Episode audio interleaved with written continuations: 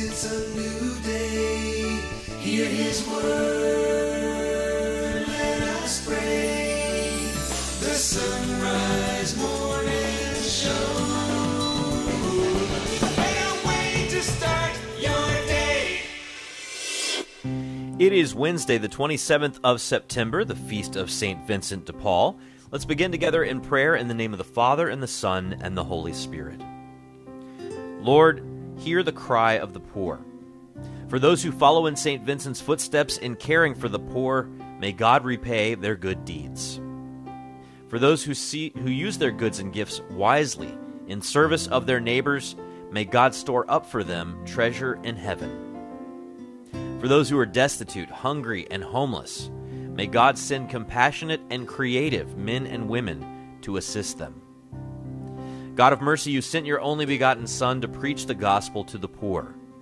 Continue to inspire your people with a love for all in need. Bless the work of those who serve those in want, and grant relief to those who suffer from lack of food, shelter, or clothing. Through Christ our Lord. Amen. Saint Vincent de Paul, pray for us. It is the Sunrise Morning Show. We are glad that you are spending a little time with us this morning here on the E W T N Global Catholic Radio Network. I'm Matt Swaim. Anna Mitchell has news. Paul Lockman at the controls. And up this hour, Amy Wellborn will have more to say about today's great saint, Saint Vincent. Uh, Father Rob Jack uh, has been going through uh, Catholic vocabulary everyone should know. Today we're going to talk about spiritual warfare, which I feel like has come up a lot in a lot of conversations over the past couple years, but I don't know that everybody knows what they mean by that. I think sometimes people just mean demons. Uh, but there's kind of more to that concept of spiritual warfare from a Catholic perspective. Gary Zimak is going to be along, checking out more verses that can help us get sort of a boost of confidence and courage and strength. It's kind of our midweek Bible boost with Gary Zimak. And then Monsignor Charles Pope will talk about the virtue of patience later this hour. So stay with us if you can. Right now, it is two minutes past the hour. Here's Anna Mitchell with news. Good morning. A short-term funding bill is advancing in the Senate to avoid a government shutdown. The bipartisan bill will keep federal money flowing until mid-November to give Congress more time for a long-term package. The bill includes more than four billion dollars in aid to Ukraine and roughly six billion dollars in emergency FEMA funding for disaster relief. It's unclear if the Republican-led House will approve the deal. A deal to fund the government must be passed by the end of the week to avoid a shutdown. Pope Francis has sent his prayers and condolences to those affected by a tragic fire in southeastern Benin. From Vatican Radio, Linda Bordoni has more.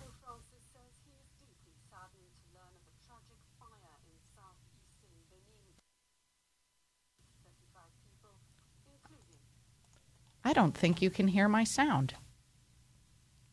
Well, on to that story. Vatican News reports at least thirty-five people have been killed. A telegram from the Holy See said he is praying for the repose of the deceased, entrusting them to God's mercy, and for the recovery of the injured. An imprisoned Nicaraguan bishop has been nominated for a European Parliament Human Rights Award. The Catholic News Agency reports Bishop Rolando Alvarez of Matagalpa has been nominated alongside an, a Nicaraguan human rights activist. Bishop Alvarez, an outspoken critic of the Ortega regime, has been in prison in the country, falsely accused by the regime of being a, quote, traitor to the homeland. United Auto Workers President Sean Fain says the union is not letting up on its demands amid an ongoing strike. He spoke to M S N B C yesterday, the same day that President Biden stood alongside members on the picket line in Michigan. Fain noted that he is thankful for Biden's support, but that the real focus remains the workers. Former President Donald Trump will visit Michigan tomorrow to show his support for union members as well. U A W members say they welcome the support, but stress that neither Biden nor Trump will be at the bargaining table. Meanwhile, the Hollywood writers' strike is over. The Writers Guild of America says the one hundred forty-eight day strike ended at midnight after the union agreed to a new three year deal with the major Hollywood studios. The deal will increase minimum pay for writers, raise contributions to health care and pensions, and give bonuses for residuals based on streaming views. The deal also guarantees that A I-generated content will not be considered source material. And NASA scientists say they found what appears to be asteroid dust in a space capsule that landed in the Utah desert. The OSIRIS-REx space probe was sent to the asteroid Bennu in twenty sixteen to collect samples and completed its mission Sunday when a capsule containing the sample parachuted onto a test range west of Salt Lake City. NASA scientists yesterday said they found black dust and debris when they opened the canister inside the capsule. Well, that is uh, that's interesting. I feel like there's some X-Files episodes that... You think so? That go that way. So uh, I will say... We'll say this about that asteroid and the dinosaurs. Yeah. Killed a lot of birds with one stone.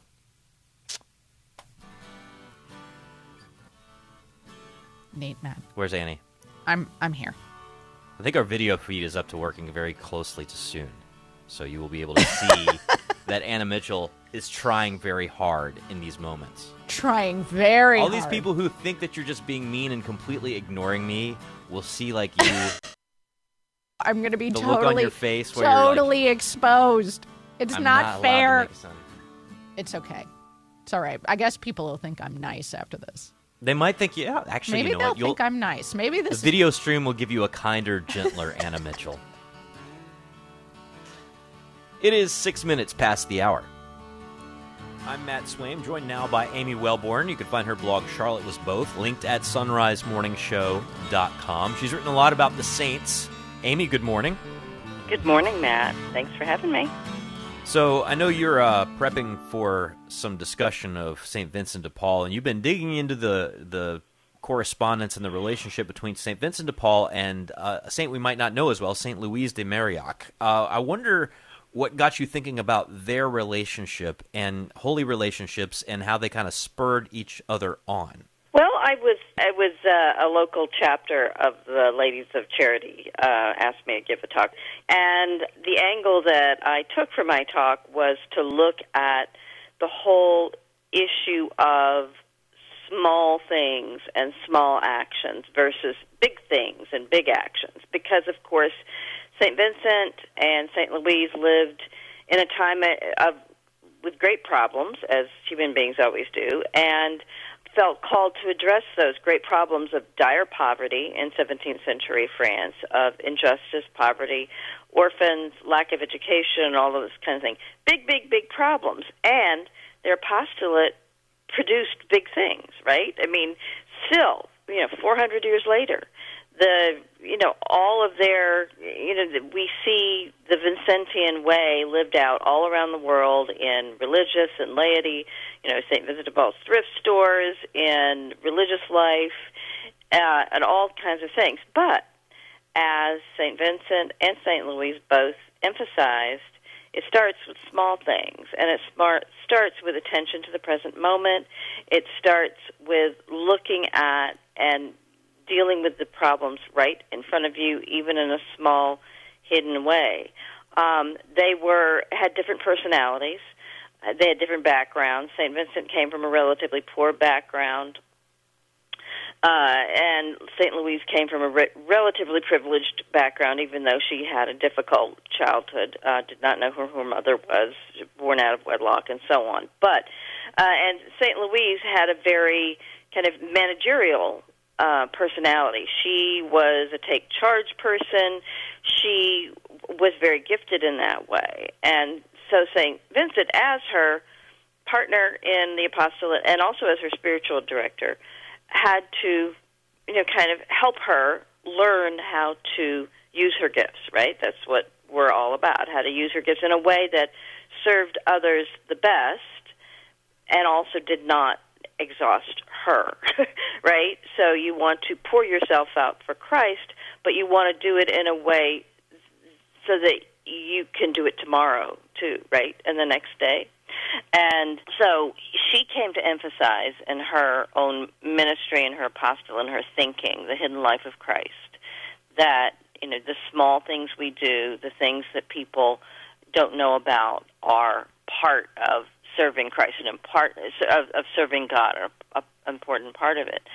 And then, but at the same time, she had this very kind of enthusiastic, energetic, managerial personality. And so Saint Vincent had to, at times, write to her and tell her to calm down, and for the sake of the ministry. So one of my favorite things that he wrote to her that I excerpted in a recent blog post was this. He said, "Blessed be God that you have arrived in good health. Oh, take great care to preserve it for the love of God and his poor members, and be careful not to do too much. It is a ruse of the devil by which he deceives good people to induce them to do more than they are able, so that they end up not being able to do anything. The Spirit of God urges one gently to do the good that can be done reasonably, so that it may be done perseveringly and for a long time. Act, therefore, in this way, mademoiselle, and you will be acting according to the Spirit of God." So perseveringly and for a long time. Um, and, you know, the way that we do that, one of the ways that we do that is that we're attentive to the present moment. We're attentive to uh, dealing with things right in front of us rather than always just looking at the big things. And, you know, his the Vincentian, the history of the Vincentian movement in the early uh, stages showed this. I mean, because Saint Vincent, in his as he started his apostolate, was helped a great deal by the wealthy, by wealthy women who funded the beginnings of his religious order and the apostolate to the poor. But as he learned quickly, that wasn't enough. So you need that he needed someone again with uh, Saint Louis' gifts to deal with the everyday issues that came up. So it's like it, kind of when I looked at the Vincentian way, I saw a microcosm of all of our apostolates and our all of our efforts to serve God. That is, you know, we have to understand our own gifts. We have to use them in a balanced, measured way, so that the, for the good of all, for the you know glory of God, and for the good of those we serve, and that we have to um, be willing to you know serve in quiet ways, to start in quiet ways. So it, you know, the way I, I put it is that you know you need the funding for the soup kitchen. You need the people to manage and to organize the soup kitchen. You need the people to interact with the community to enhance the soup kitchen's uh, ability to serve. You need the buyers. You need the managers. You need the people to get donations. But in the end, it's nothing unless you have somebody to serve the soup, right? So, you know, that's and that's kind of where we end up, and where, where we start and where we end up every day in our own lives in trying to serve God. Is, yeah, you know, we all got our gifts, big things have to happen, but it all ends up with how did you meet the person in need, whether that be a person in your house, person on the street, person in your apostolate. How did you meet them in that present moment? Well, I have about five hundred million thoughts on this because I've been in apostolate work for like closing in on twenty years. And yeah. There are just so many things that resonate with me about this. Uh, I've been kind of developing this thesis about how you know, the devil will use the thing that got you into ministry to drag you down. Yeah. so um, the devil hates people who work for the church. I don't know if people are aware of this. Uh, but if you're generous with your time, he will leverage your inability to say no against you until you right. have no time or energy for prayer or leisure, and you drown in your commitments and you flame out. Uh, and then if you try and pick your battles, he will haunt you with doubts from yourself and doubts from others that you're being cowardly and failing to address certain major issues. This sort of fear of right. like, oh no, something big happened in the church and I have a duty to kind of have a perspective and a statement about it. Um, mm-hmm. And then there's the other one, which is if you desire to be a witness for Christ, uh, he'll make you ashamed of admitting any doubts because you don't want to seem like an inadequate witness, right? And so then you right. don't get help when you're struggling, right? I mean, there's all these right. ways that... that are that are you know kind of facets of this, but I would love for people to read Saint Vincent's own words. Uh, yeah. Where would they find these? Well, I mean, there are many collections of both of their words, their letters, their conferences. Saint Vincent did weekly conferences with his priests. I would say also maybe just to begin with, you know, either the, you know, the Vincentian organizations or DePaul University. Nope. We need your help. Hello, I'm Marianne Koharski, Director of Pro-Life Across America. In my thirty-plus years, I've never seen such a concerted attempt to silence our efforts, and at a time when it's most needed. There's a powerful effort to prevent and block our pro-life messages. Our billboards, social media, and digital ads are all impacted. Unplanned pregnancies still happen. Our ads feature a hotline number connecting callers with more than three thousand pregnancy support centers across America, offering alternatives to abortion, free ultrasound, and pregnancy help. Babies' lives are being saved. The need still exists. It really does. And Pro-Life Across America needs your help. To donate, please find us at pro life across america dot org. Did you know I could suck my thumb before I was born? Yep, we all started small. Pro-Life Across America, the Billboard people. The kids got new supplies for back to school, so what do the parents get? Well, we suggest treating yourself to some good coffee, and the Mystic Monks of Wyoming have a number of blends to choose from. And when you link to the Mystic Monk Coffee site through our site, sunrise morning show dot com, we earn a commission on whatever you buy. You can also treat yourself to a Sunrise Morning Show mug or travel mug and a water bottle for your kid in our online store. Check out our store and link to Mystic Monk Coffee at sunrise morning show dot com. This is Conversations with Consequences, where we delve deeper into issues affecting our church, our country, and our core, the family. As Catholics, we need to be informed, aware, and able to talk through some of the tough topics that we're facing in our culture and in our world. Conversations with Consequences gives us the tools to do so. It's not enough to pray. We have to be a light for the world. Conversations with Consequences, this Saturday at five p.m. Eastern on E W T N Radio. seventeen minutes past the hour. Here's Anna with headlines. A short-term funding bill is advancing in the Senate in the hopes of avoiding a government shutdown. Pope Francis has sent his prayers and condolences to all affected by a recent tragic fire in southeastern Benin. And the Vatican has revealed the name of the Pope's next apostolic exhortation on the environment. And it is... Are you going to spoil it here? No, I'll spoil it here. Laudate Deum. So this is an interesting lesson in Latin, because it is... We so praise the, the you, English Lord, translation is what? We praise you, Lord, I think. Okay. So actually, I think no, because Laudato Si... So it's Laudato versus Laudate. Mm-hmm. Meaning that the one is in the first person, and the other would be like, no, I mean, it would be the first pra- person singular. I, see, this is where I need my Latin scholarship to kick back in. I don't even know why I attempted this. I learned my Latin from Protestants anyway in college. And suddenly the, the datives and ab- ablatives and nominatives are all running together in my head. Hang on. And my first and second and third declensions are just crashing into one another in my brain. There's going to be some kid out there. Oh, some... yeah. If it was we, it would be Laud... Laudamus. Laudamus, yeah. Laudate would be you, like... You understood. Right. Second person. Second person, plural. Plural, I guess. Well, no, singular if it's God. Hold on. Why are we even trying this? Why are this we is a problem, this? Anna this Mitchell. Is, I, is, I, I should have known Matt, better and just let this? that drop. I should it have just means, let it drop. Oh, it's, you know what it is? It is a command. It's praise God. Oh, so it is you understood, right? It's second yeah. person. Mm-hmm. It'd be second person plural, like you all praise God. Yes. Versus in Laudato Si, it's like, I praise I you, I praise O Lord. you, O Lord. Because it ends in the O. And then the T E at the end usually means like a command, like a you praise. Yes. That works in Spanish a little bit that way, too. There are homeschool kids out there who are like tearing their hair out listening to this. Like, what is wrong?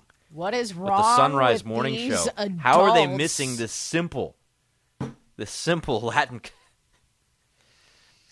So generally speaking, how Anna do they Mitchell, not know the imperative? This is, uh, it's the, I think it's the present active imperative even. But, you know, this is part of why the Sunrise Morning Show is just called the Sunrise Morning Show and not the Sunrise Morning Show with Anna Mitchell, because it's the Sunrise Morning Show with people who are experts besides us. Yeah. I know. So generally speaking, I try not to talk about what I don't know about, and so I should have stopped myself there, because mm-hmm. Latin, Latin's not my game. Maybe we I should, should try a spelling contest. Uh, At any rate, I'll be reading it. So, uh, but I'll be yeah. reading it in English. Yeah, we'll read it in English. Just to just to make it clear that I'm not going to go over there. I can read just enough Latin to be dangerous. Mm-hmm. I leave that to the uh, to the actual Latinists among us. Oh man, this has been an In interesting vino morning. Veritas, indeed. An educated man. Now I really hate him.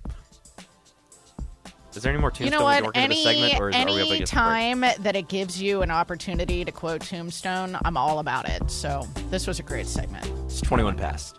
Oh, waking up with Mystic Monk coffee is definitely a better way to start your day. Not only are you getting a great cup of coffee, but your purchase helps support the life of the Carmelite monks of Wyoming. And your purchase can also help our work. All you need to do is go first to sonrise morning show dot com. When you click the Mystic Monk link on the side of the page, we earn a commission. Support the monks and support the Sunrise Morning Show. Click the Mystic Monk link at sunrise morning show dot com. That's sonrise morning show dot com. You start your day a better way by listening to the Sunrise Morning Show. Soon you'll be able to watch as well. That's right. Starting September twenty-fifth, you'll be able to watch the Sunrise video stream on social media and at sunrise morning show dot com. You'll also be able to see the faces of the regular Sunrise Morning Show family. Plus, you'll get to see what my hair looks like first thing in the morning. And whether I ever crack a smile at Matt's terrible jokes. Spoiler alert, she does. Sunrise goes to video September twenty-fifth. Tune in at sunrise morning show dot com. This is Father Rob Jack with a Marian Thought. One of the many titles given to Mary is Gate of Heaven. This image applies to Mary in two ways.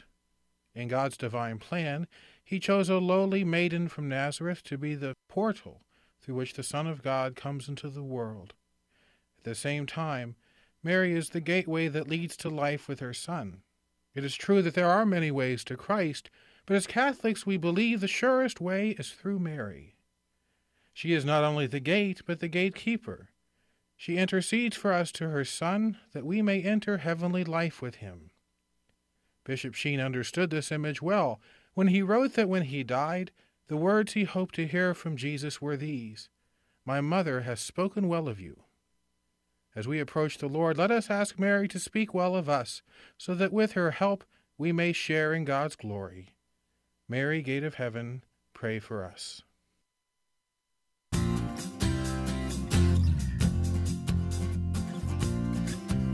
It's twenty-three minutes past the hour. You're listening to the Sunrise Morning Show on the E W T N Global Catholic Radio Network. Happy to have you along with us on this feast of Saint Vincent de Paul. Pray for us. Father Rob Jack joining us now on the Sunrise Morning Show. He is host of Driving Home the Faith on Sacred Heart Radio here in Cincinnati. Father, good morning. Morning, Anna. So we're continuing our How to Speak Catholic series, and today we're going to talk about spiritual warfare. Now, for some, every little hurdle in life is a matter of spiritual warfare, but I'm not sure if that's exactly what the Church means by it. Can you enlighten no, us? Well, some of the things are just due to our own foolishness. We we tend to do some foolish things from time to time.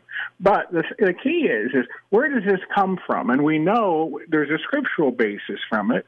When the Lord promised to send us a Messiah in, uh, in Genesis three fifteen, we also hear that enmity will be put between the woman and the serpent, the one who first tempted us. And it said then that the... Uh, Uh, we will strike at the serpent's head while the serpent will strike at our heel.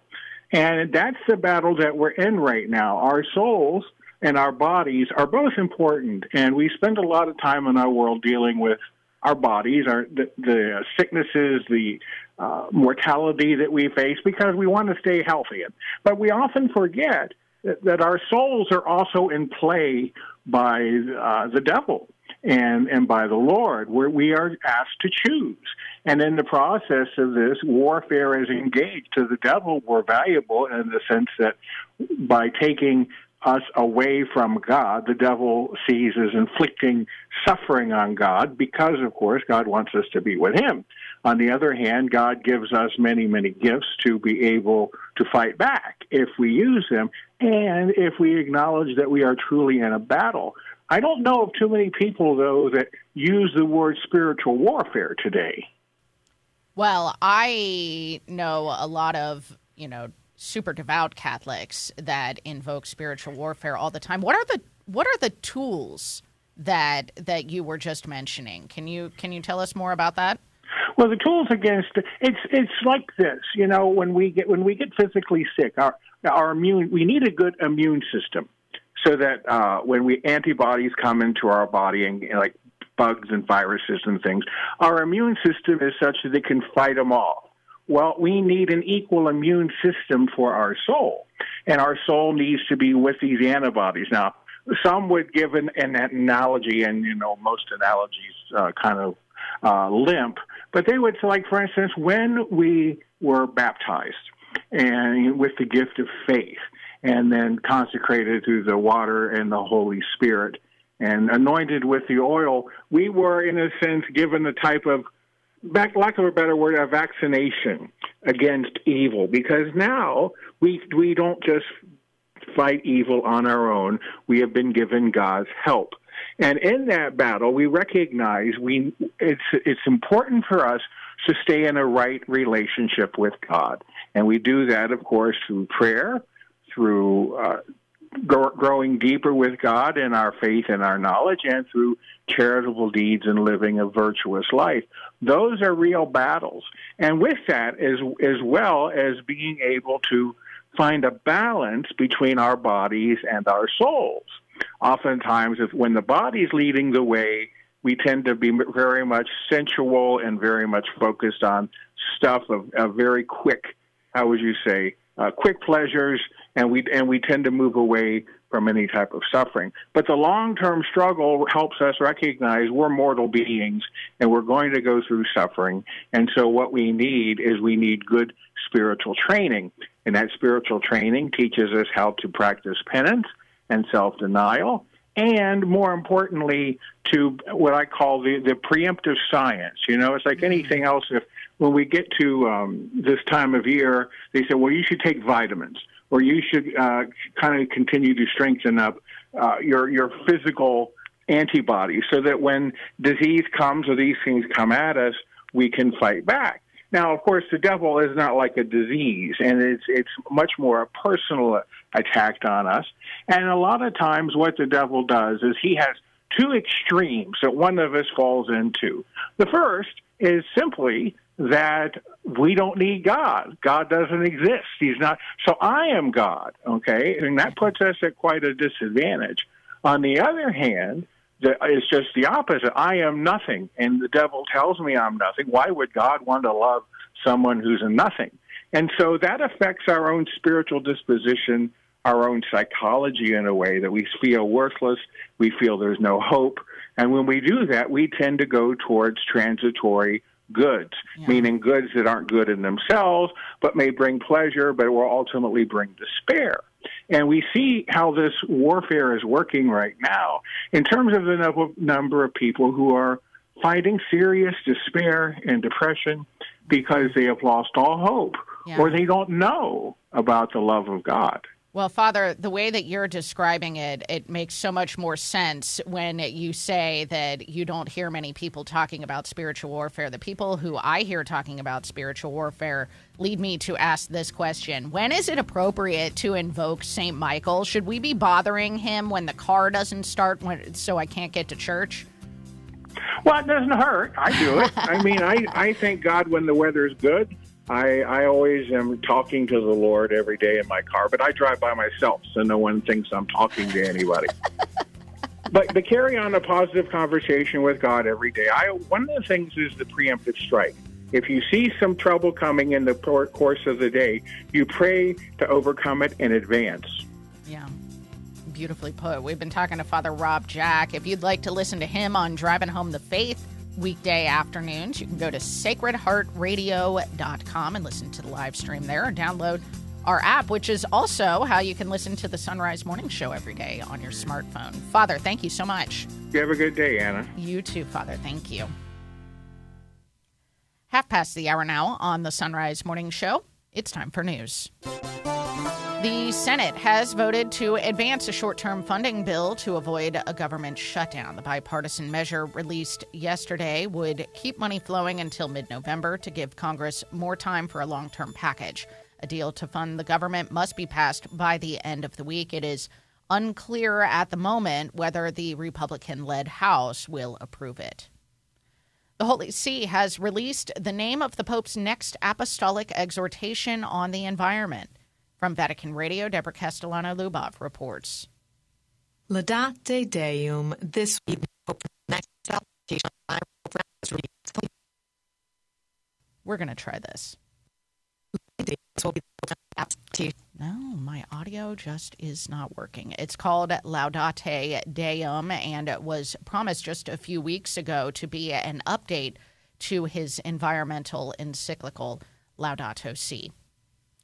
Pope Francis has sent his prayers and condolences to all affected by a tragic fire in South southeastern Benin. Vatican News reports that at least thirty-five people have been killed in that fire. A telegram from the Holy See said the Holy Father is praying for the repose of the deceased, entrusting them to God's mercy, and for the recovery of the injured.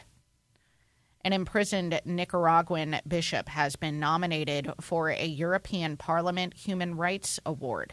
The Catholic News Agency reports Bishop Rolando Alvarez has been nominated alongside a Nicaraguan human rights activist. Bishop Alvarez, the Bishop of Matagalpa, and an outspoken critic of the Ortega regime, has been in prison falsely accused by Daniel Ortega of being a, quote, traitor to the homeland. The Mexican government has begun negotiating with countries in Central and South America to try to stop people from reaching the U S border. They will start taking into custody those that are expelled at the international bridge connecting El Paso and Juarez. The Mexican government is also vowing to work with the nation's biggest railroad to deter people from hopping on trains. The Writers Guild of America strike is over. Mark Mayfield has the story. After one hundred forty-eight days, the board of the W G A West and the council of the W G A East voted unanimously to lift the strike, effective at twelve oh one Pacific Time Wednesday. The decision came just days after the writers and film studios successfully finished conversations for a new three-year contract. The agreement will increase minimums, raise contributions to health care and pensions, and give bonuses for residuals based on streaming views. A I-generated content, a big issue when the strike started, will not be considered source material. I'm Mark Mayfield. United Auto Workers President Sean Fain says the union is not letting up on its demands amid their ongoing strike. He spoke to M S N B C yesterday, the same day that President Biden stood alongside members on the picket line in Michigan. Fain noted that he is thankful for Biden's support, but that the real focus remains on the workers. He said that the reason for the strike against the big three automakers stems from, quote, corporate greed. Former President Donald Trump will visit Michigan tomorrow to show his support for union members as well. U A W members say they welcome the support, but stress that neither Trump nor Biden will be at the bargaining table. Republican presidential candidates are set to face off on the debate stage in California. Seven hopefuls will participate in the second G O P debate, including Florida Governor Ron DeSantis, former Vice President Mike Pence, and former New Jersey Governor Chris Christie. The event, hosted by Fox News, will once again be without former President Trump, the party's frontrunner, who will instead be meeting with striking U A W workers in Michigan. Former Arkansas Governor Asa Hutchinson, who did take part in the first debate in Milwaukee last month, did not make the cut. South Carolina Senator Tim Scott and former U N Ambassador Nikki Haley and entrepreneur Vivek Ramaswamy will also be at the debate. It's thirty-five minutes past. The Sunrise, Sunrise Morning Show. You start your day a better way by listening to the Sunrise Morning Show. Soon you'll be able to watch as well. That's right. Starting September twenty-fifth, you'll be able to watch the Sunrise video stream on social media and at sunrise morning show dot com. You'll also be able to see the faces of the regular Sunrise Morning Show family. Plus, you'll get to see what my hair looks like first thing in the morning. And whether I ever crack a smile at Matt's terrible jokes. Spoiler alert, she does. Sunrise goes to video September twenty-fifth. Tune in at sunrise morning show dot com. This past year has been a crazy roller coaster ride, but you have the power to get your business back on track by underwriting the Sunrise Morning Show. Weekday mornings, your message will reach millions of engaged Catholic listeners across the U S and around the globe who want to know more about and support Catholic businesses and organizations. To get national exposure for your business, ministry, or nonprofit on the Sunrise Morning Show, email me, Leah, at sacred heart radio dot com. That's Leah, at sacred heart radio dot com. This is Every Day with Saint Francis de Sales. It is a difficult thing to have an exact idea of one's goal, but it is likewise true that all of us must perfectly pinpoint the virtue we are aiming to acquire. However, if we cannot do this, we must not lose courage or get upset. We must get as close to the goal as possible, because even the saints did not succeed in doing any more than that. Only our Lord and the Virgin Most Holy fully succeeded. Never believe the praises of people. At the very best, what they say is flattery, even if they do not recognize it as such. For Sacred Heart Radio, I am Father Chris Armstrong.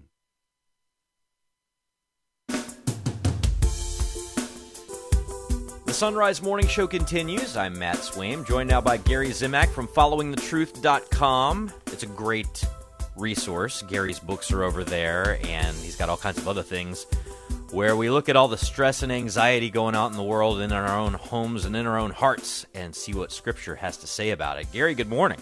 Hey, Matt, good morning. I, uh, I'm excited to talk to you. It's been a little while since I talked to you. Uh, I feel like this has been a weird month, and almost everybody I know is going through something like just stressful and bizarre. so yeah, yeah. Uh, these are not unique to the human experience, um, but they do sort of get up close and personal in our lives. But it turns out that this is actually a longstanding problem in humanity. And we got this whole book, the Psalms, that really kind of taps into these frustrations that we feel as just by nature of us being human beings.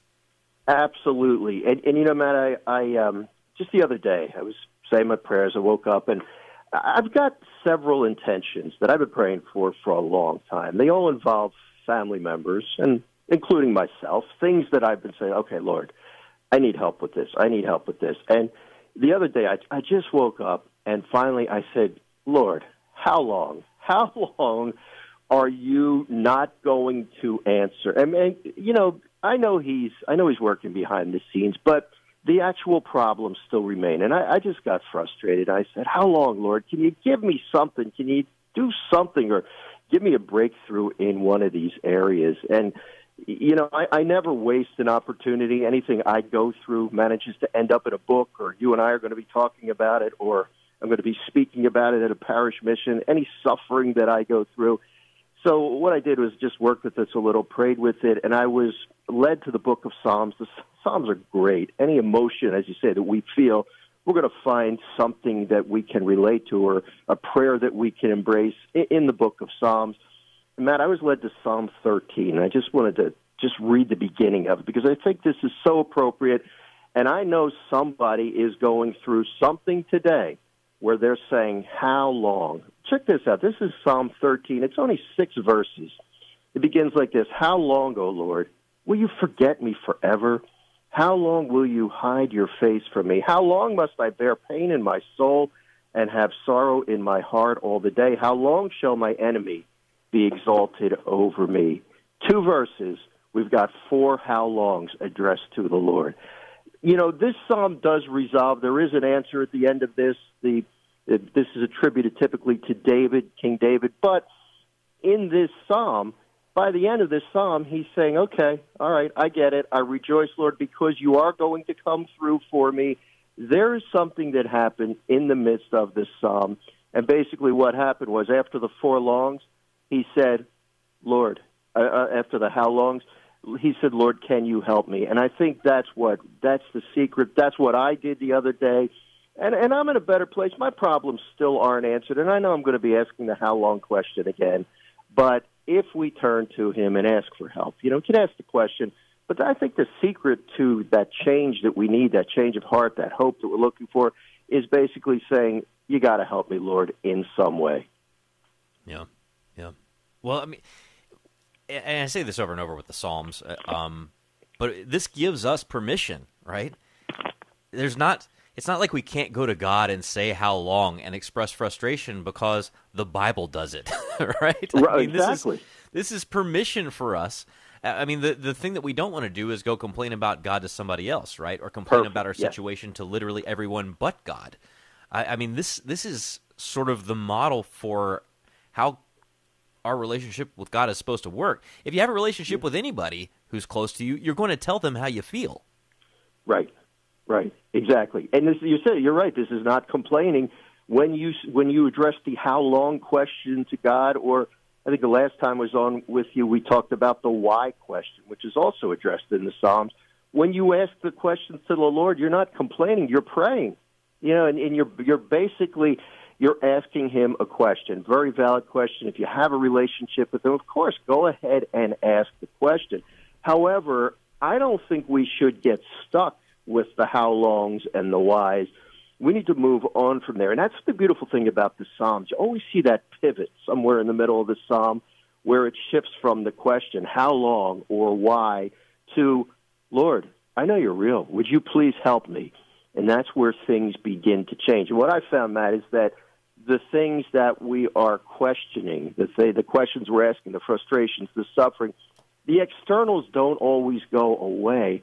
But there's always a little bit of internal peace that, that comes from shifting the how long to, okay, Lord, please help me. I know you're real. I know you can do this. I know you did it in the past. Please help me now. I need you. Well, and I just want to put a word of encouragement out there to anyone who's having trouble getting from the how long, O Lord, to the Lord, I know I have, I know you can do this phase. Just by starting and saying, how long, O Lord, you were acknowledging a being greater than you, and you are you are somehow making an act of faith. A lot of people would right. say they don't have like much faith, right, when they feel like in these situations, but you do have a little. You got enough to talk to the right person about it. I mean, that's not nothing. Yeah. No, that's a great point, and I'm glad you brought that up, because if you're turning to God and you're saying, how long, or why are you doing this to me? You're obviously acknowledging the fact, number one, that he's real. Number two, that he can do something about your problem. Or when you ask the why question, you're acknowledging the fact that he knows more than you do, and he sees more. So that is absolutely correct. It is an act of faith. And by continuing to pray, even when we don't feel like it, and look, that's what I had to do to the other day. That's what I'm, I've done this morning before we got on the air. I, you know, I... I don't always feel it, but by continuing to pray and by placing my trust in the Lord, it's also an act of hope. I believe that he can somehow bring some good out of this situation, and you don't have to feel it. You know, Matt, sometimes, and I was thinking about this the other day, the facts as we perceive them, the facts of our situation, they're not always the truth, but they're just our perception of the truth. God knows the truth. So if I'm looking at the facts and I'm saying to myself, I don't think he's answering, I don't think he's doing anything, that's not necessarily true. He could absolutely be working behind the scenes on my problem, and I think sometimes we have to acknowledge that, that we don't see the big picture. Well, it's more than sometimes that I don't see the big picture, Gary. Yes. I'm telling yeah. you, you know, it's funny how um, just generally speaking, there are all kinds of things that you know, other people can see about us from miles and miles away, but we're completely blind to about ourselves. All right. And and that's such a an important part of, of why we pray, because if you're just if the only conversations that you're having are with yourself in your own head, how in the world are you supposed to get perspective? Yeah, exactly. Exactly. And, and you know, I, I really do believe it. I'm confident anybody listening who's struggling with this, if you take this question to the Lord, you're going to get some sort of relief. You, you really are. You might not get your exact answer. I mean, he's God. We're never going to completely figure him out. Otherwise, he wouldn't be God. We would. So that's not going to happen. But there's always some sense of peace that you get, or acceptance, or a greater confidence. Uh, it, it sometimes it's very small. This is what I found. And the mere fact that you're continuing to pray, that's a good sign. That means, as you said, that uh, that you still have faith. You're using your faith, which is exactly what the Lord's looking for. This is a process. We're going to be working on this for a long time. Indeed. Indeed. Well, Gary Zimak, if our listeners want to catch up with you and find your numerous books where you've unpacked just scads of Scripture at this point, tons and tons of Scriptures that address these very questions, how do they connect with you? The best place is my website, following the truth dot com. That's linked at sunrise morning show dot com. Thanks so much, Gary Zimak. Have a wonderful day. All right, buddy. Thank you so much. God bless. All right, we're back right after this. It's fourteen minutes before the hour. The new feature film, Mother Teresa and Me, sponsored by Fathom Events, is in theaters Thursday, October fifth. Mother Teresa and Me weaves together the stories of two women, Mother Teresa, who served the poor with love amidst her dark night of the soul, and Kavita, a young woman who is searching for love while struggling with her unexpected pregnancy. Mother Teresa and Me, in theaters Thursday, October fifth. More information at fathom events dot com. That's fathom events dot com. Central Fabricators is proud to support the Sunrise Morning Show, where you'll get news from the Catholic perspective, while keeping you up to date on what's happening in the Vatican as well. It's also a great way to keep in touch with the Catholic faith throughout the week. Central Fabricators, based in Cincinnati, Ohio, is a family-owned business for over seventy-five years, manufacturing and repairing corrosion-resistant storage tanks, reactors, and pressure vessels. On the web at central fabricators dot com. That's central fabricators dot com. Waking up with Mystic Monk coffee is definitely a better way to start your day. Not only are you getting a great cup of coffee, but your purchase helps support the life of the Carmelite monks of Wyoming. And your purchase can also help our work. All you need to do is go first to sonrise morning show dot com. When you click the Mystic Monk link on the side of the page, we earn a commission. Support the monks and support the Sunrise Morning Show. Click the Mystic Monk link at sunrise morning show dot com. That's S O N rise morning show dot com. This month's devotion is to Our Lady of Sorrows. We ask Mary to pray for us so that we can unite ourselves to her in her sorrow, in the hope that we will one day also share her joy in the triumph of her Son. Join in this devotion to Mary and strengthen our connection to Our Lady with rosaries, statues, bracelets, holy cards, prayer booklets, and more. Available at E W T N R C dot com. This is Doctor David Anders. Does the problem of evil keep you from believing in God? Join us for Called to Communion this afternoon at two p.m. Eastern. Now, back to the Sunrise Morning Show.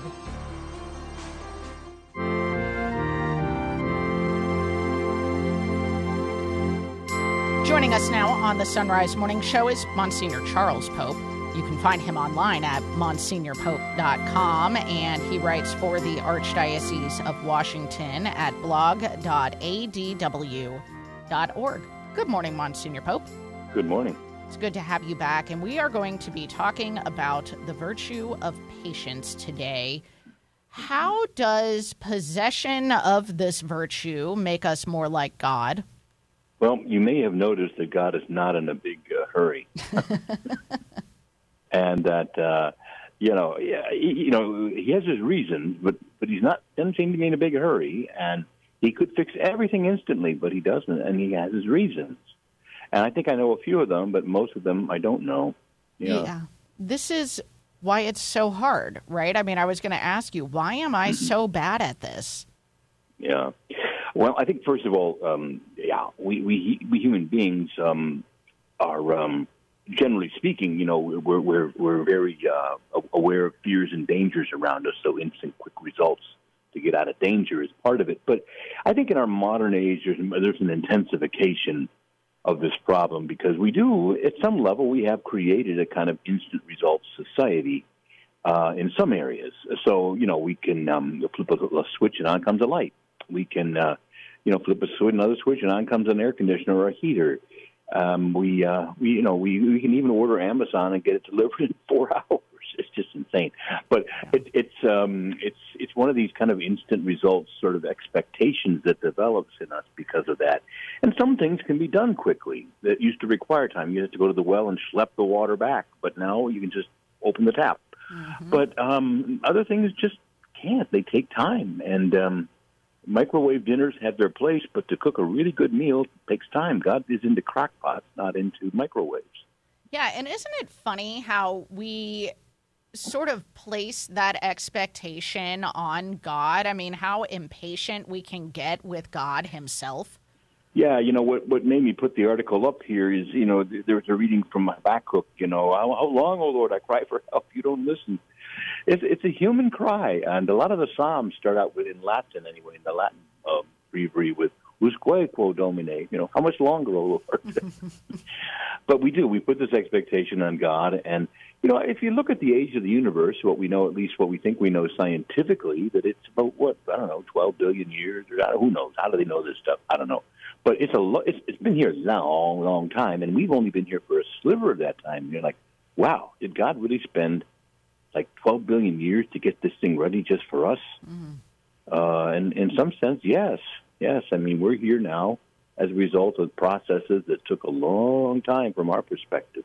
But for God, there's no delay, because God lives in the eternal now. Yeah. And thank God, too. You know, like, I think about the all uh, all of the times that I'm impatient with um, with God for not acting on this or that request that I happen yeah. to have. But I also know, thanks to, um, we hear this so often in the responsorial psalm, I think, at Mass on Sundays, that he is slow to anger and rich mm-hmm. in kindness. I mean, thank God that he yeah. is patient. Yeah. If God's patience is directed to our salvation, if God said, okay, right away, now, um, uh, oops, give me more time, Lord, then all of a sudden, yeah, we don't want quickness. And um, we are pretty fickle, aren't we? Mm-hmm.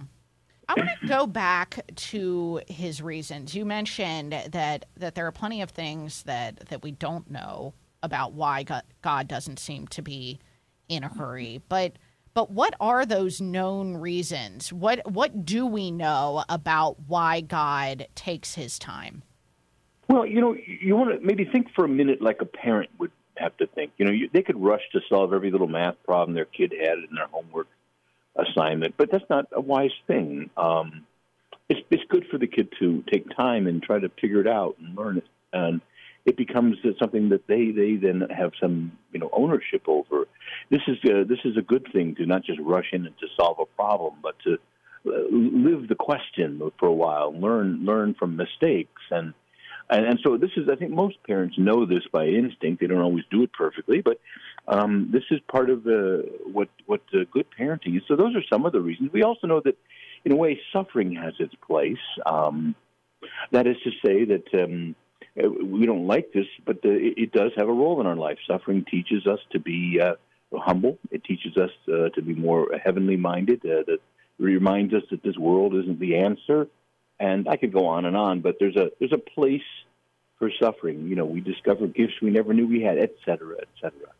You know, as we remember the events of nine eleven, we can think, oh, my gosh. But, you know, I was uh, hearing a story about a little town up in, in um, you know, Nova Scotia, where all these planes land, and seven thousand oh, people yeah. filled this little town, and they all rushed to, to help, and friendships set up that have gone on for years.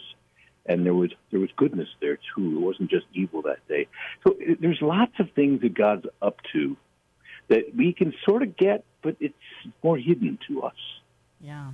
Well, that comes out in a parable that you mention in your piece on patience over at the, the blog. Is the, the, the parable of, of the the weeds, the wheat and the tares. Yeah, you know, uh, there is the impatience of the field hand to say, let's go out and rip out the weeds. And uh, uh, and the, the owner of the field, in other words, God, says, no, no, careful, you might harm the weeds. Let them grow together to the harvest, and then we'll sort it out. Uh, so there's a there's a a, a time, of, there there is a judgment, but not yet. Because right now it's still working out. And if, if are you a weed or are you a wheat? I, I'm not going to ask you to answer that, Annie, but I, I'm just going to say, I'm not so sure I'm in just one category. Yeah. And uh, maybe some stuff needs to happen. Yeah.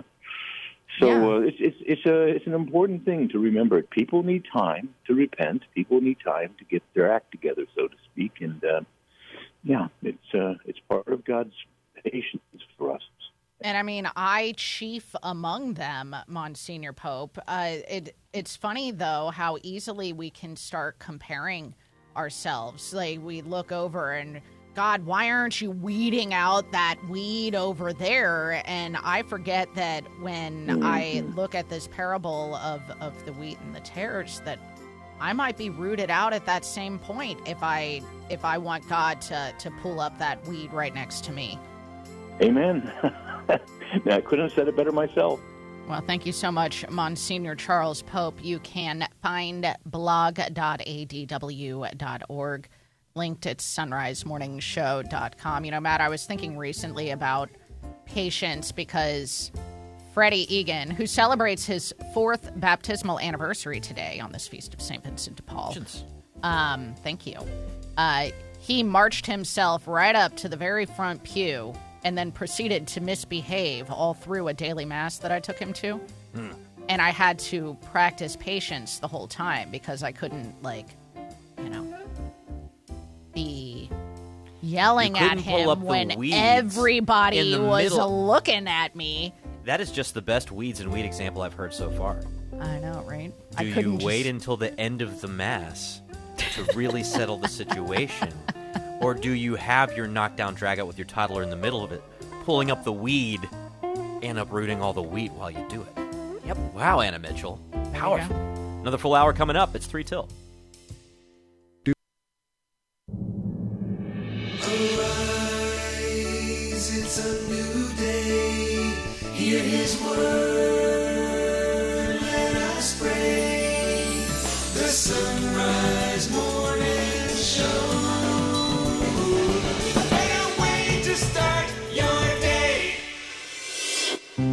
It is Wednesday, the twenty-seventh of September, the feast of Saint Vincent de Paul. Let's pray for his help today in the name of the Father, and the Son, and the Holy Spirit. Tender God, refuge of the poor, you filled Saint Vincent de Paul with the strength of the apostles to work for the salvation of the poor and the instruction of the clergy. May we who follow the example of his life be driven by unceasing charity to continue the mission of your Son in the world. We ask this through Christ our Lord.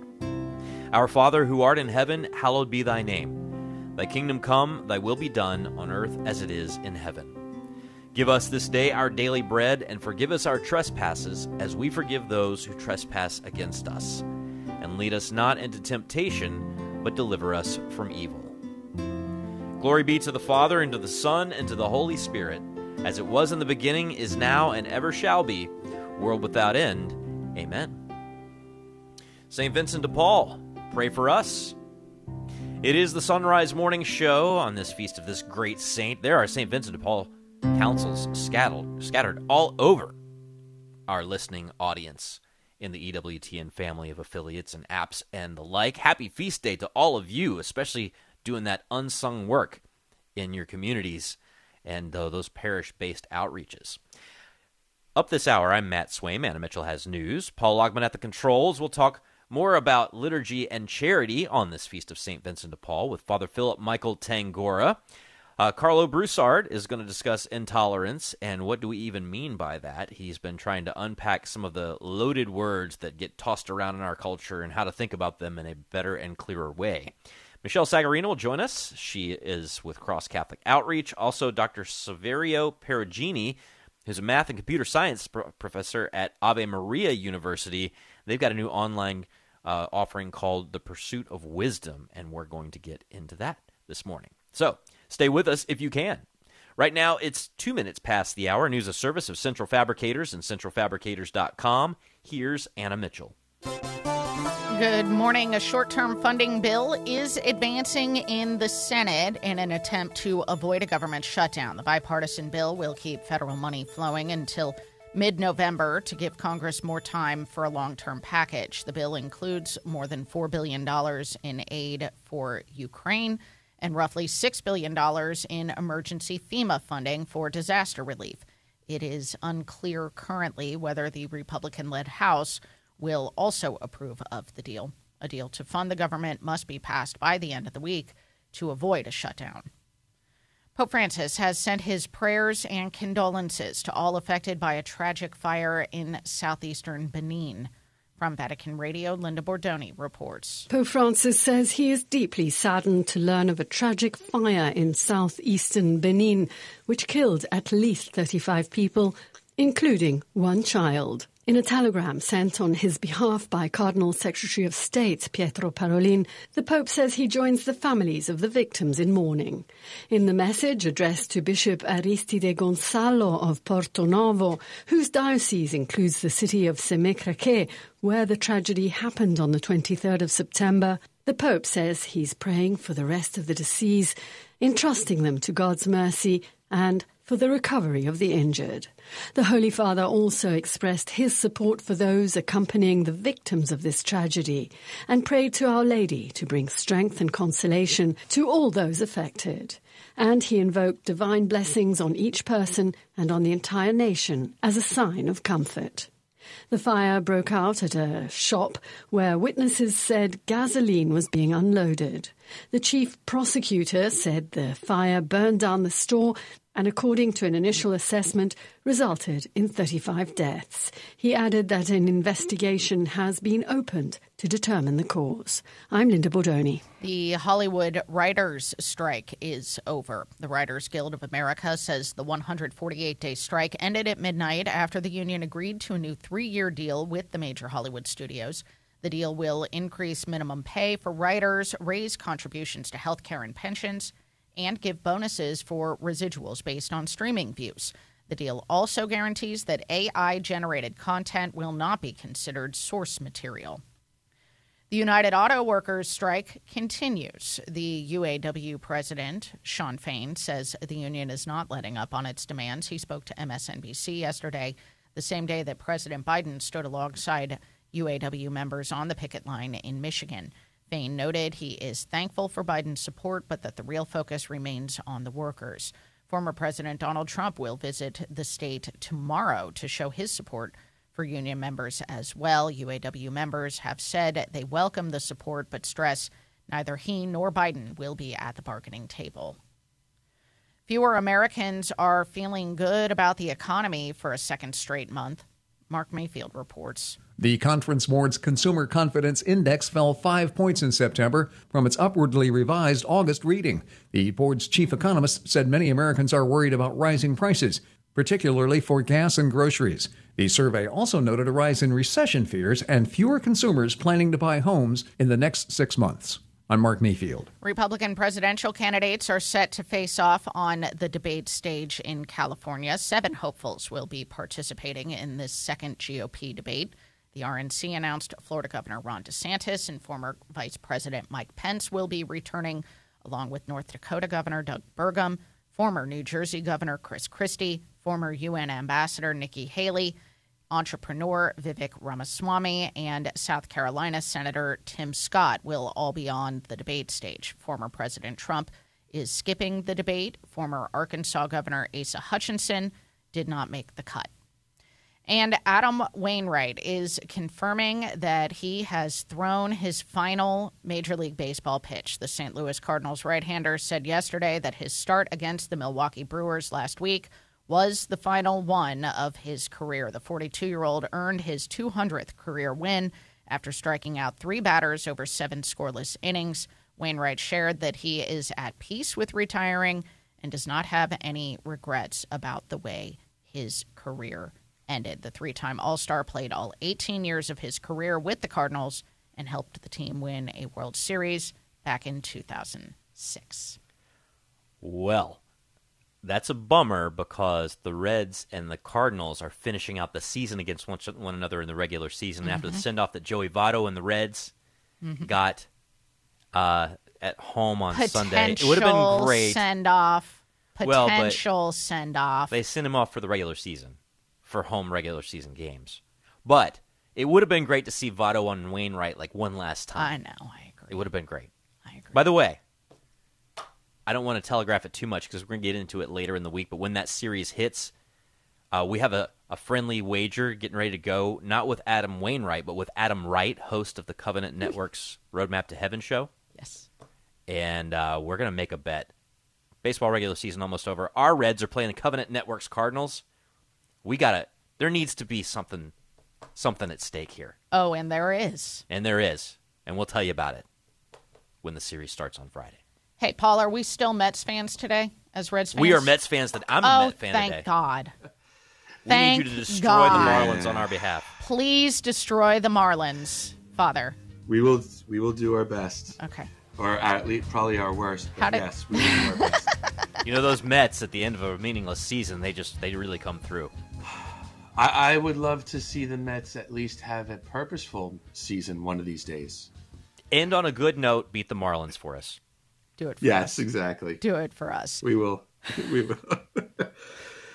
Father uh, Philip Michael Tangora joining us now on the Sunrise Morning Show. He's a pastor, a canon lawyer, and author of Holiness and Living the Sacramental Life. Father, it's good to have you back. And a hopeful Mets fan. Yes. There's always hope for next season. And a Mets fan. There's always yeah. next year. We're going to be talking That's about right. a we're going to be talking about a different virtue today. We're talking about charity today in honor of the feast of Saint Vincent de Paul, whom we celebrate on September twenty-seventh. You know, Father, when I think of charity as a Catholic, I think about it as the greatest of the theological virtues. Um From mm-hmm. the secular perspective, I imagine a person would think about charities, like services for those in need. And I guess to start off the conversation, it's really no wonder that charities would be named after charity. Exactly. So they both come from the Latin origin word caritas, which means love. So if you're going to show love, Uh, obviously, it's the theological virtue because it describes the na- the relationship that we have between God and neighbor. So the fulfillment of the great commandment, and the, the second one after that is obviously love your neighbor as yourself, right? And then uh, in that exploration of the second uh, element of the loving of one's neighbor, uh, obviously that's where we show uh, our regard, our care, another word coming from caritas, for those who are in need, especially those who are in need. So that was in the early church, obviously, widows, orphans, uh, those who are the sick, those who are suffering in any kind of way. Obviously, the the way we try to use that word now is also disenfranchised. So those who have lack of legal protections, of societal stopgaps to help protect them uh, from Uh, a life of discouragement and despair and uh, destitution. So one of the things that we see is the Eucharist is referred to by Saint Thomas Aquinas as the sacrament of love, yeah. because it is the highest sacrament since it is Jesus Christ himself. Well, yeah, so and there if, is no greater love than this than to lay down one's life for one's friends. Absolutely. And so actually in Uh, one of the social encyclicals of Pope John Paul the Second, Sollicitudo Rei Socialis, in paragraph forty-eight, he talks about the fact that there is no greater love and that this sacrament uh, urges us to show love, to uh, go out and to provide for the care and not the evan- not just the evangelization, but also the uh, needs of our brothers and sisters in Christ in the one human family. So we are meant to commit ourselves ever more generously following that example of Christ, who in this sacrament lays down his life for his friends, uh, and to make our personal commitment that like Christ and in union with it, will not be in vain, but certainly fruitful. So we're meant to bear fruit from the Eucharist. The Eucharist mm-hmm. nourishes mind, heart, body, and soul. And so we're called to go out and with that nourishment, provide nourishment for those brothers and sisters who have yet to receive uh, that full uh, gift from Jesus Christ and who are in any way suffering uh, or challenged. So where do we receive the Eucharist most often in the context of, of the Mass, of, of the liturgy? So knowing that, Father, can you talk about the connection between our charity in terms of our service to one another, our love to those in need, and the liturgy?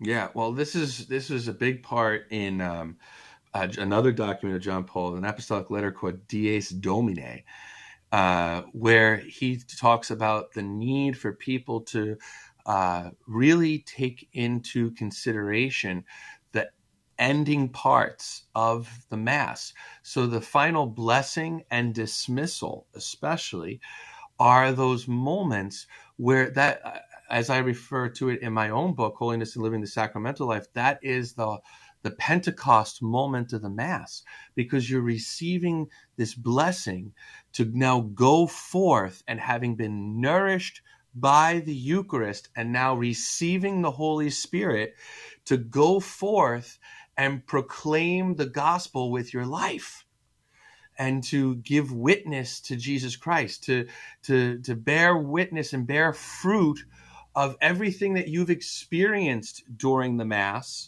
which is the entire life of Christ, by the way, and now go forth and bring that experience to others.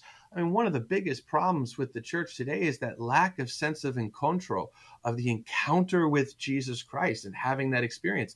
Well, if you've done that at Mass, then, which is what the liturgy of the Mass is supposed to be doing, then when you receive that final blessing and that dismissal, which is a commission, it's saying, go, Go forth, proclaiming the gospel with your life. Go forth. The, the Mass is ended, but you are now being sent. Yeah. You are being sent with the power of the Holy Spirit and the nourishment of the Eucharist to uh, bring uh, that love mm. to our brothers and sisters.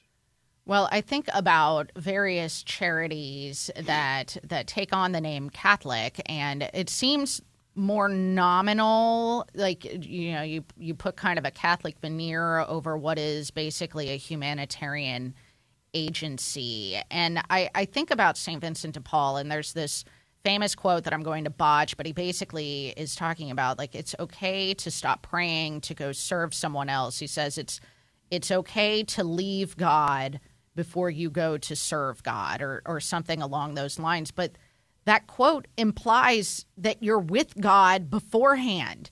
And so it seems to me that our service must flow from the liturgy.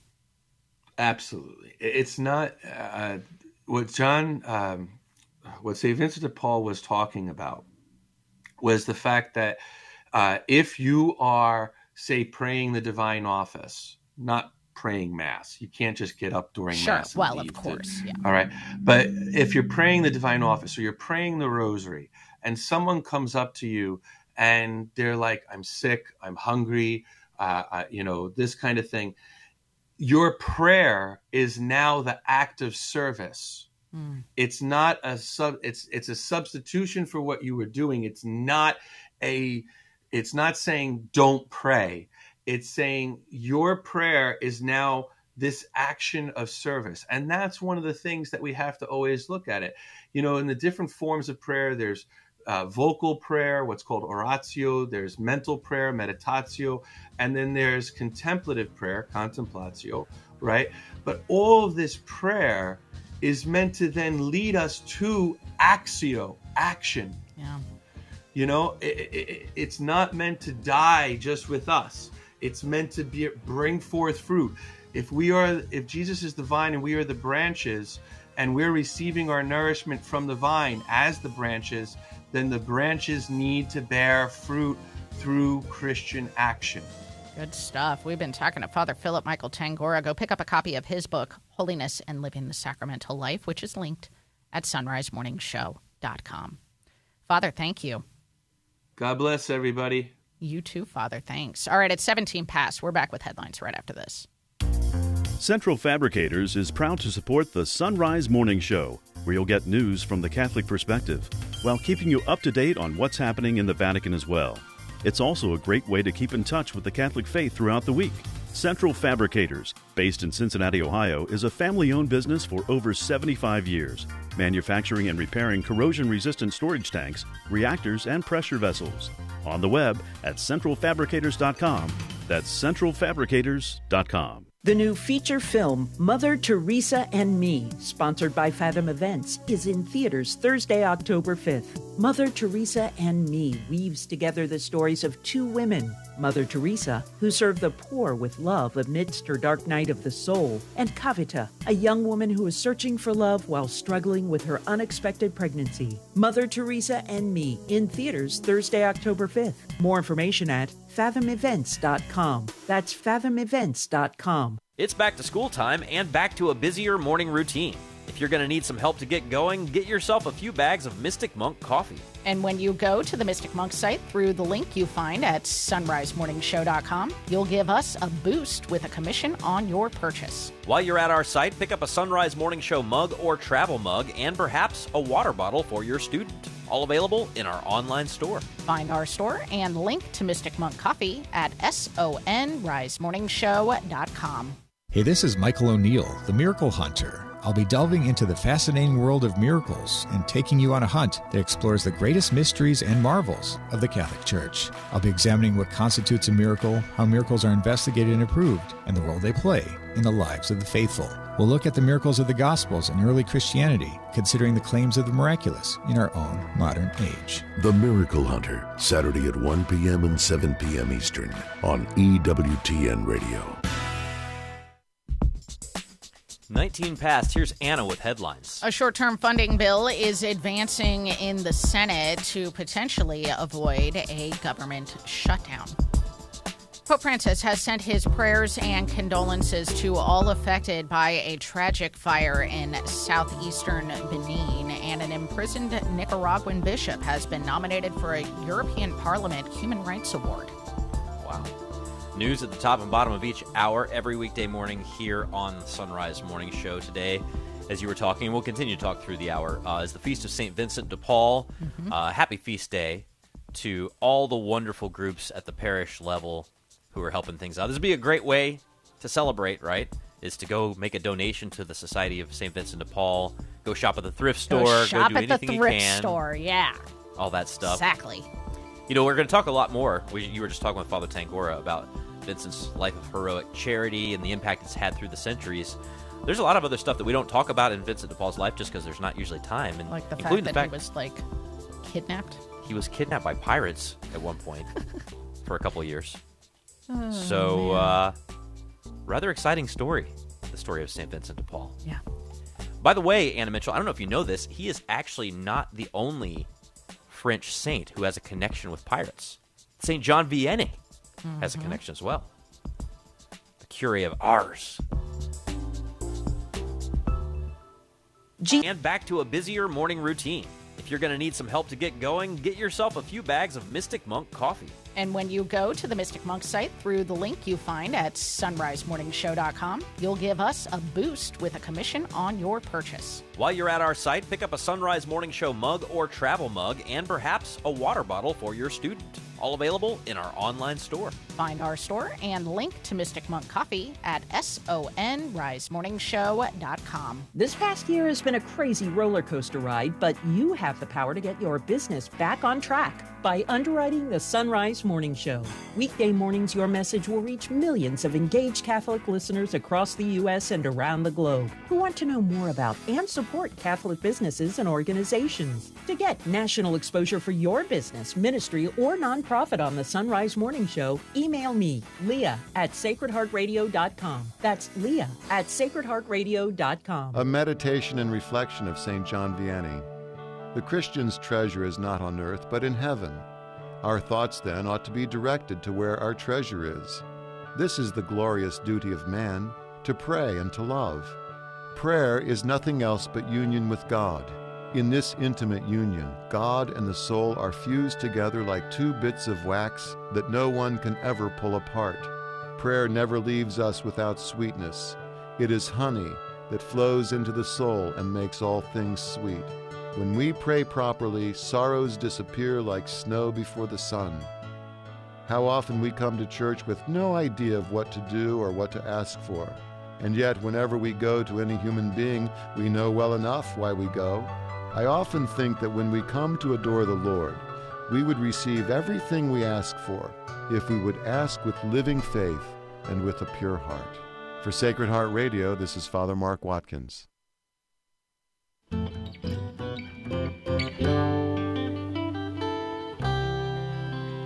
It's twenty-three minutes past the hour. You're listening to the Sunrise Morning Show on the E W T N Global Catholic Radio Network. Carlo Broussard back with us now on the Sunrise Morning Show. He's an apologist with Catholic Answers. You can listen to his Sunday Word podcast at Mister Sunday Word, or sorry, Miss Mister Sunday Word, really? Mister Sunday Podcast dot com, and you can invite him to speak. He'd love to speak at your parish. Catholic Answers Speakers Dot com is where you can do that. Carlo, good morning.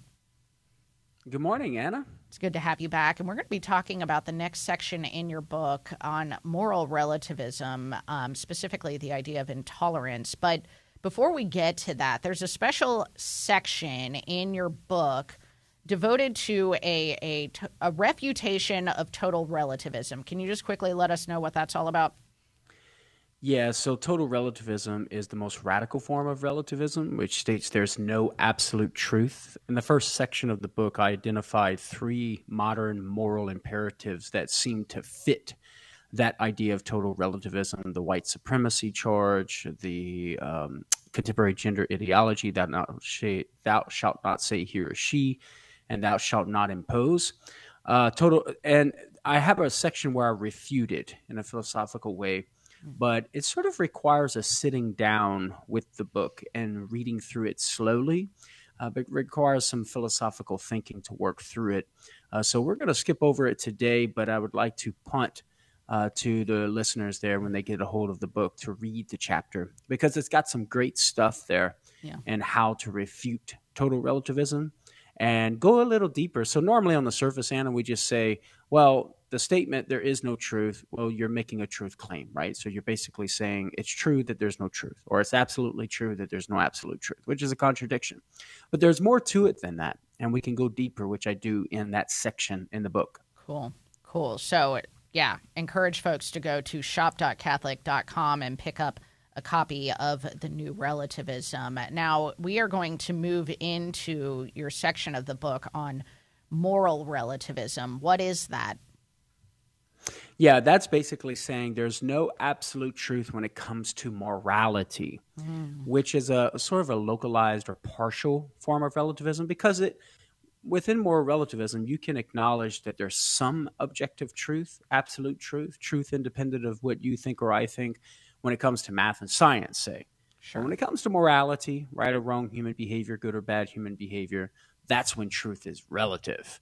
And so there are certain moral imperatives within our woke culture that I saw as fitting within this category of moral relativism. Yes, and that brings us to the rather loaded and ever-present acu- uh, accusation of you are being intolerant.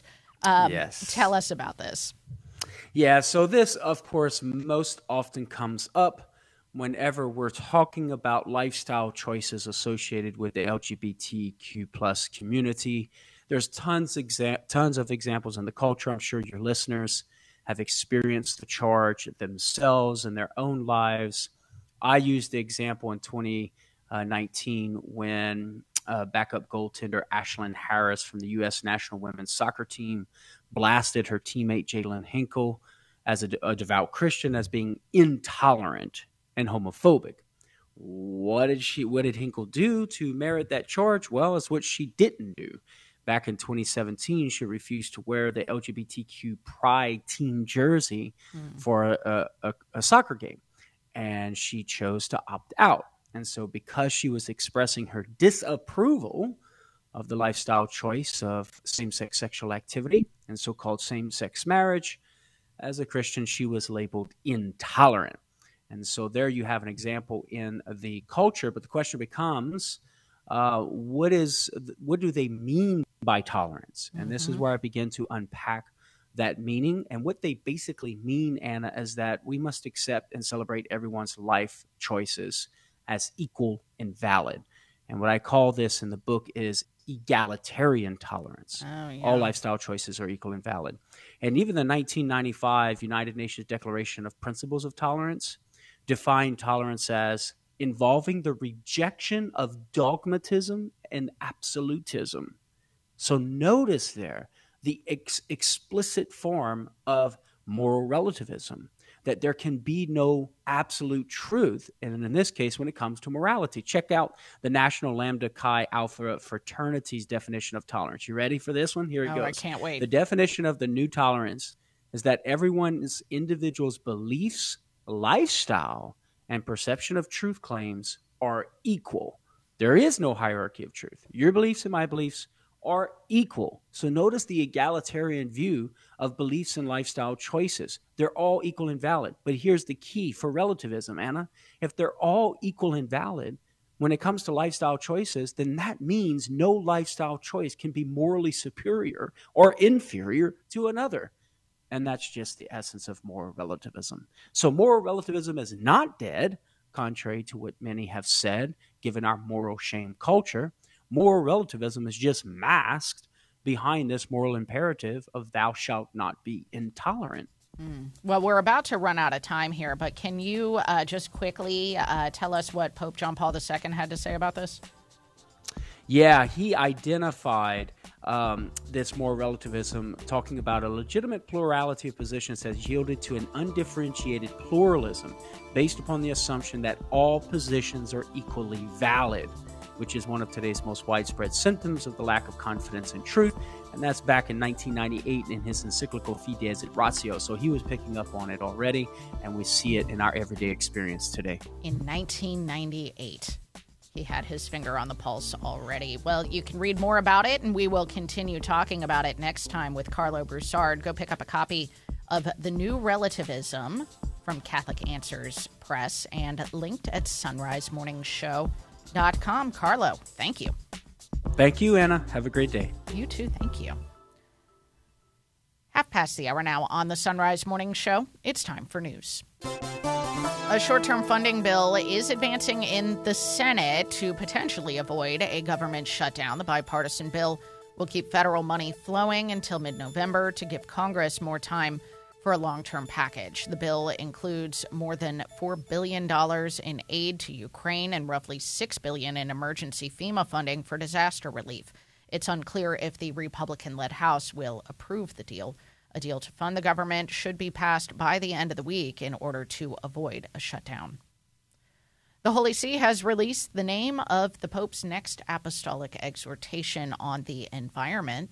From Vatican Radio, Deborah Castellano-Lubov reports. Laudate Deum. This will be the name of Pope Francis's next apostolic exhortation on the environment, Pope Francis has revealed. The Holy Father recently shared this on the twenty-first of September when addressing in the Vatican some two hundred participants in the meeting of the rectors of public and private universities of Latin America and the Caribbean. The meeting took place on September twentieth and the twenty-first at the Augustinianum on the theme, Organizing Hope, with the participation of some prefects and secretaries of dicasteries of the Holy See. During the occasion, the Pope reflected on various issues raised by the educators, including climate change, migration, and the culture of waste. The Holy Father urged them to be creative in the formation of young people. The rectors asked the Pope questions on environmental and climate issues, to which he responded by emphasizing the deplorable throwaway culture or culture of abandonment. He explained that it is a culture of misuse of natural resources, which does not accompany nature to full development, development, this culture of abandonment, he said, harms us all. The Holy Father called for alternatives to help overcome the environmental crisis and cited as an example the use of solar panels to provide electricity to the Vatican's Paul the Sixth Hall and other areas of the Vatican.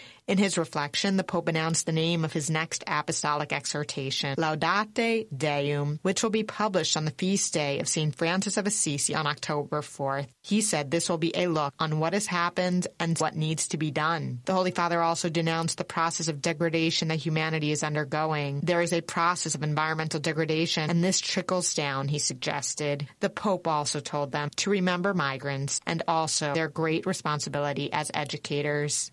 I'm Deborah Castellano-Lubov. An imprisoned Nicaraguan bishop has been nominated for a European Parliament Human Rights Award. The Catholic News Agency reports Bishop Rolando Alvarez has been nominated alongside a Nicaraguan human rights activist. Bishop Alvarez of Matagalpa, an outspoken critic of the Daniel Ortega regime, has been in prison falsely accused by the regime of being a, quote, traitor to the homeland.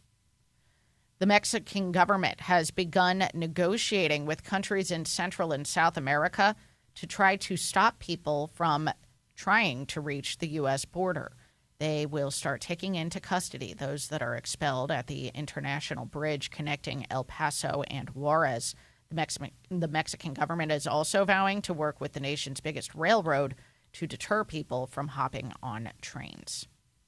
The United Auto Workers strike continues. U A W President Sean Fain says the union will not let up on its demands. He spoke to M S N B C yesterday on the same day that President Biden stood alongside U A W members on the picket line in Michigan. Fain noted he was thankful for Biden's support, but that the real focus remains the workers. Former President Donald Trump will visit the state tomorrow to show support for the union members as well. U A W members have said they welcome the support but stress that neither he nor Biden will be at the bargaining table. The Writers Guild of America strike is over. Mark Mayfield has more. After one hundred forty-eight days, the board of the W G A West and the council of the W G A East voted unanimously to lift the strike, effective at twelve oh one Pacific Time Wednesday. The decision came just days after the writers and film studios successfully finished conversations for a new three-year contract. The agreement will increase minimums, raise contributions to health care and pensions, and give bonuses for residuals based on streaming views. A I-generated content, a big issue when the strike started, will not be considered source material. I'm Mark Mayfield. Republican presidential candidates are set to face off on the debate stage in California. Seven hopefuls will be participating in the G O P debate. That's the news on the Sunrise Morning Show. It's thirty-five past. The Sunrise, Sunrise Morning Show. You start your day a better way by listening to the Sunrise Morning Show. Soon you'll be able to watch as well. That's right. Starting September twenty-fifth, you'll be able to watch the Sunrise video stream on social media and at sunrise morning show dot com. You'll also be able to see the faces of the regular Sunrise Morning Show family. Plus, you'll get to see what my hair looks like first thing in the morning. And whether I ever crack a smile at Matt's terrible jokes. Spoiler alert, she does. Sunrise goes to video September twenty-fifth. Tune in at sunrise morning show dot com. The kids got new supplies for back to school, so what do the parents get? Well, we suggest treating yourself to some good coffee, and the Mystic Monks of Wyoming have a number of blends to choose from. And when you link to the Mystic Monk Coffee site through our site, sunrise morning show dot com, we earn a commission on whatever you buy. You can also treat yourself to a Sunrise Morning Show mug or travel mug and a water bottle for your kid in our online store. Check out our store and link to Mystic Monk Coffee at sunrise morning show dot com. The Baltimore Catechism asks, why do we receive the gift of fear from the Lord? We receive the gift of fear of the Lord to fill us with a dread of sin, and also a great respect for him. On account of God's goodness, we should recognize how evil sin is. We wander through this world so blind to the terrors of sin and its ravages upon the soul. Rather, sin seems attractive to us. And in order to help us to see things aright, the Holy Spirit comes and gives us this fear. It's not one that is servile, not one lowly, not in which we shake in our boots and wonder if God is going to send a lightning bolt upon us. Rather, it's that fear that I might sin, and if I sin, I will offend the one I love so much. Come, Holy Spirit, fill my heart with the gift of fear, that I might fear wounding the one who loves me and whom I am called to love. Reflecting on the Baltimore Catechism, I'm Dominican Father Ezra Sullivan. The Sunrise Morning Show continues. Thank you for joining us on this feast of Saint Vincent de Paul, who is one of the greatest models in the Church of what it means to have faith and works, to be involved in a life of prayer and also a life of tangible charity to others, which makes for a great occasion to talk to uh, our next guest. Michelle Sagarino is president of Cross Catholic Outreach. You know them for many things that we talk to throughout the year, but this time of year they become rather well-known, increasingly well-known for the Box of Joy project. Michelle, welcome back. Well, thank you, Matt. It's great to be with you this morning. We're coming near Christmas, aren't we? I, you know, with the Box of Joy. If I didn't hear it from you, I'd be hearing it from every store I walk into. So, uh, you know, the reason that we're, you know, talking about this now here in September is not because we're trying to skip over seasons or anything, but because, I mean, you've got some planning to do if you're going to be distributing thousands upon thousands of these things and get them there on time, right? We definitely do. This is our kickoff season for the Box of Joy, which is a Christmas box program that goes out to children around the world that often never receive a Christmas gift. So in the last, let's see, ten years, over a half a million gifts have been distributed around the world. And so we're kicking it off and asking groups to, to sign up in September and October to participate in this um, initiative. Well, this is a great way to involve kids who are the same age as the kids getting the gifts in these projects. And that's what you really kind of focus on, right? It definitely is, Matt. We are able to, pro- uh, each family is able to provide gifts to children, boy or girl, from two to four, or five to nine, or ten to fourteen, and engage their families and their parishes and their schools in a faith initiative, and uh, hands and feet, you know, of Jesus, working to fill these gifts up uh, with toys and school supplies and clothing, and um, be able to send them to children who would never, ever be able to receive a gift. And we make that so, so easy, so easy for everyone to do. Um, as a matter of fact, we already have over a thousand groups signed up, and our goal is fifteen hundred. So wow. You can go online to Box of Joy and register your group. It's very easy. You can become a project leader, and we will send you the kit of all the boxes. They're beautiful. The box to put the boxes in and all the material to explain to your group how to go shopping, fill their box, and where to drop their box off in November for pickup.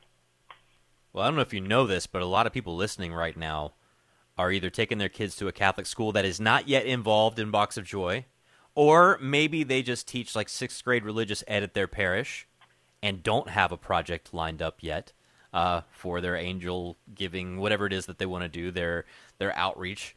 Uh, there are a lot of people out there who could probably help you hit that number of fifteen hundred this year. And that sounds like a big number, but it's a number that's been growing because I feel like every year, and we've been talking to you almost since the beginning, it feels like, you have, with Box of Joy. Have. Every year the numbers are just bigger, and, and I don't know. I get excited to hear what it's going to be the next year um, based on the numbers that we started talking to you about.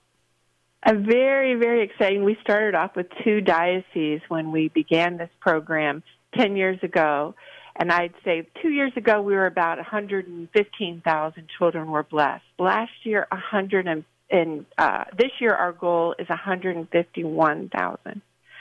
So we've been able to expand into different countries, Dominican Republic, Guatemala. Last year, we went into Malawi. And um, these are areas and partners that we already work with.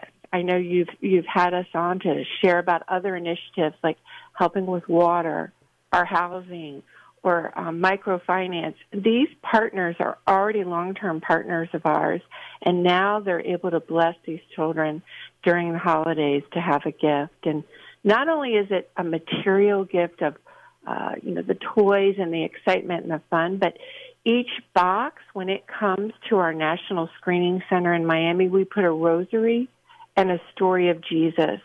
And then when they're distributed to the children, the missionaries that provide the boxes to the children will share about the love of Christ and that this is coming from that love, from the United States with that love. Well, it's so cool to be able to talk to you about this on the Feast of Saint Vincent de Paul, uh, because he modeled so much of this in his own work, and so many people have modeled uh, this idea throughout the ages. I think just up the road from me is the shrine of Saint Elizabeth Ann Seton, who looked to Saint Vincent de Paul and was like, okay, what would I look if I did this in a school system, right? Uh, and the cool thing about that model is that it understands the idea of these two big, I mean, big-ticket Catholic social teaching principles, solidarity and subsidiarity. Solidarity means that we have kind of a responsibility to our brothers and sisters in need. But subsidiarity means that we empower the people who are already there to take care of it. And that's kind of what you do, right? I mean, you are not just coming in, dropping off a truck full of stuff, and then flying back to Miami. I mean, you're empowering the people who are already there, right? Oh, I love that. I love that. Yes, most definitely. Over ten years, we've been able to give four billion dollars worth of aid in ninety countries. Our mission is to mobilize the global Catholic Church to transform the poor and their communities materially and socially and spiritually for the glory of Jesus Christ. And how we do that is through subsidiarity. It's coming alongside the partners that are already in country, the diocese, the bishops, the priests, the nuns, to be able to empower them with what they need to do what God has called them to do.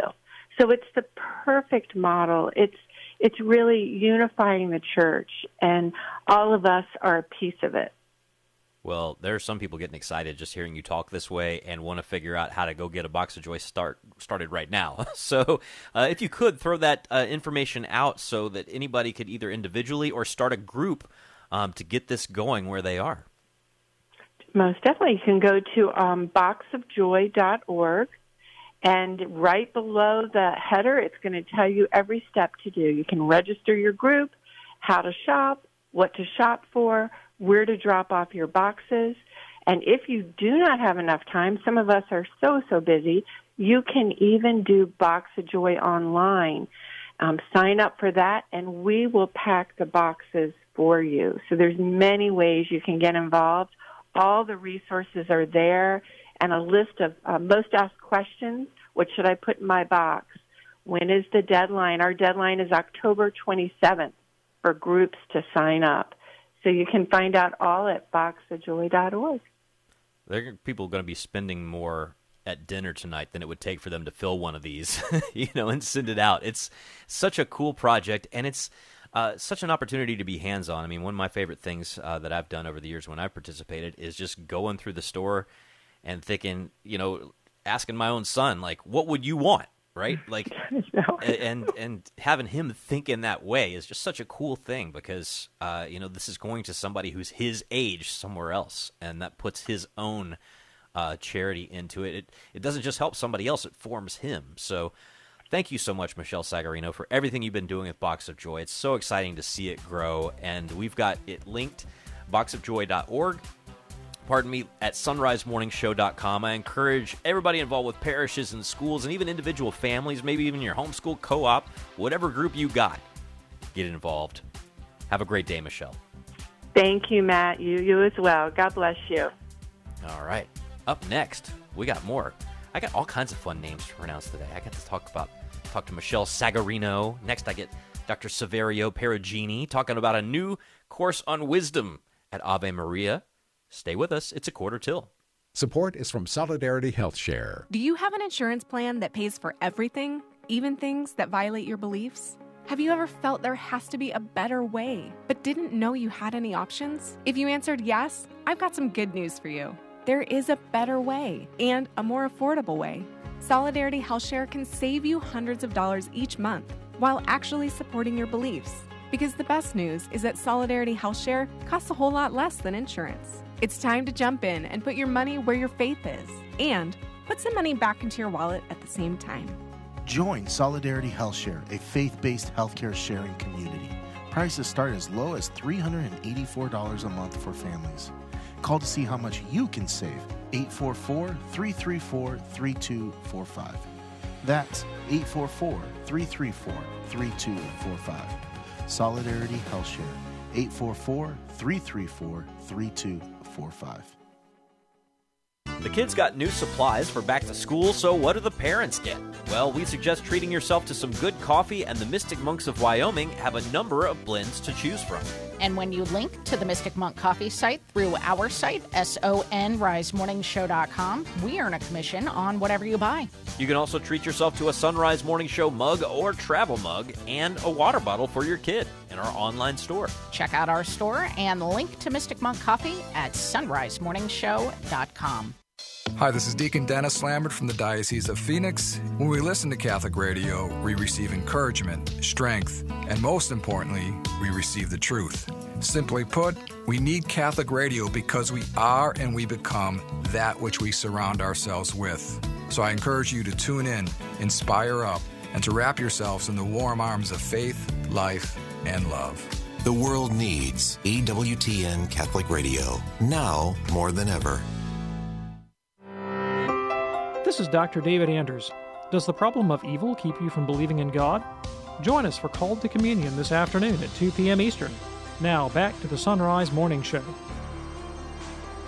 The Sunrise Morning Show continues on this feast of Saint Vincent de Paul. Pray for us.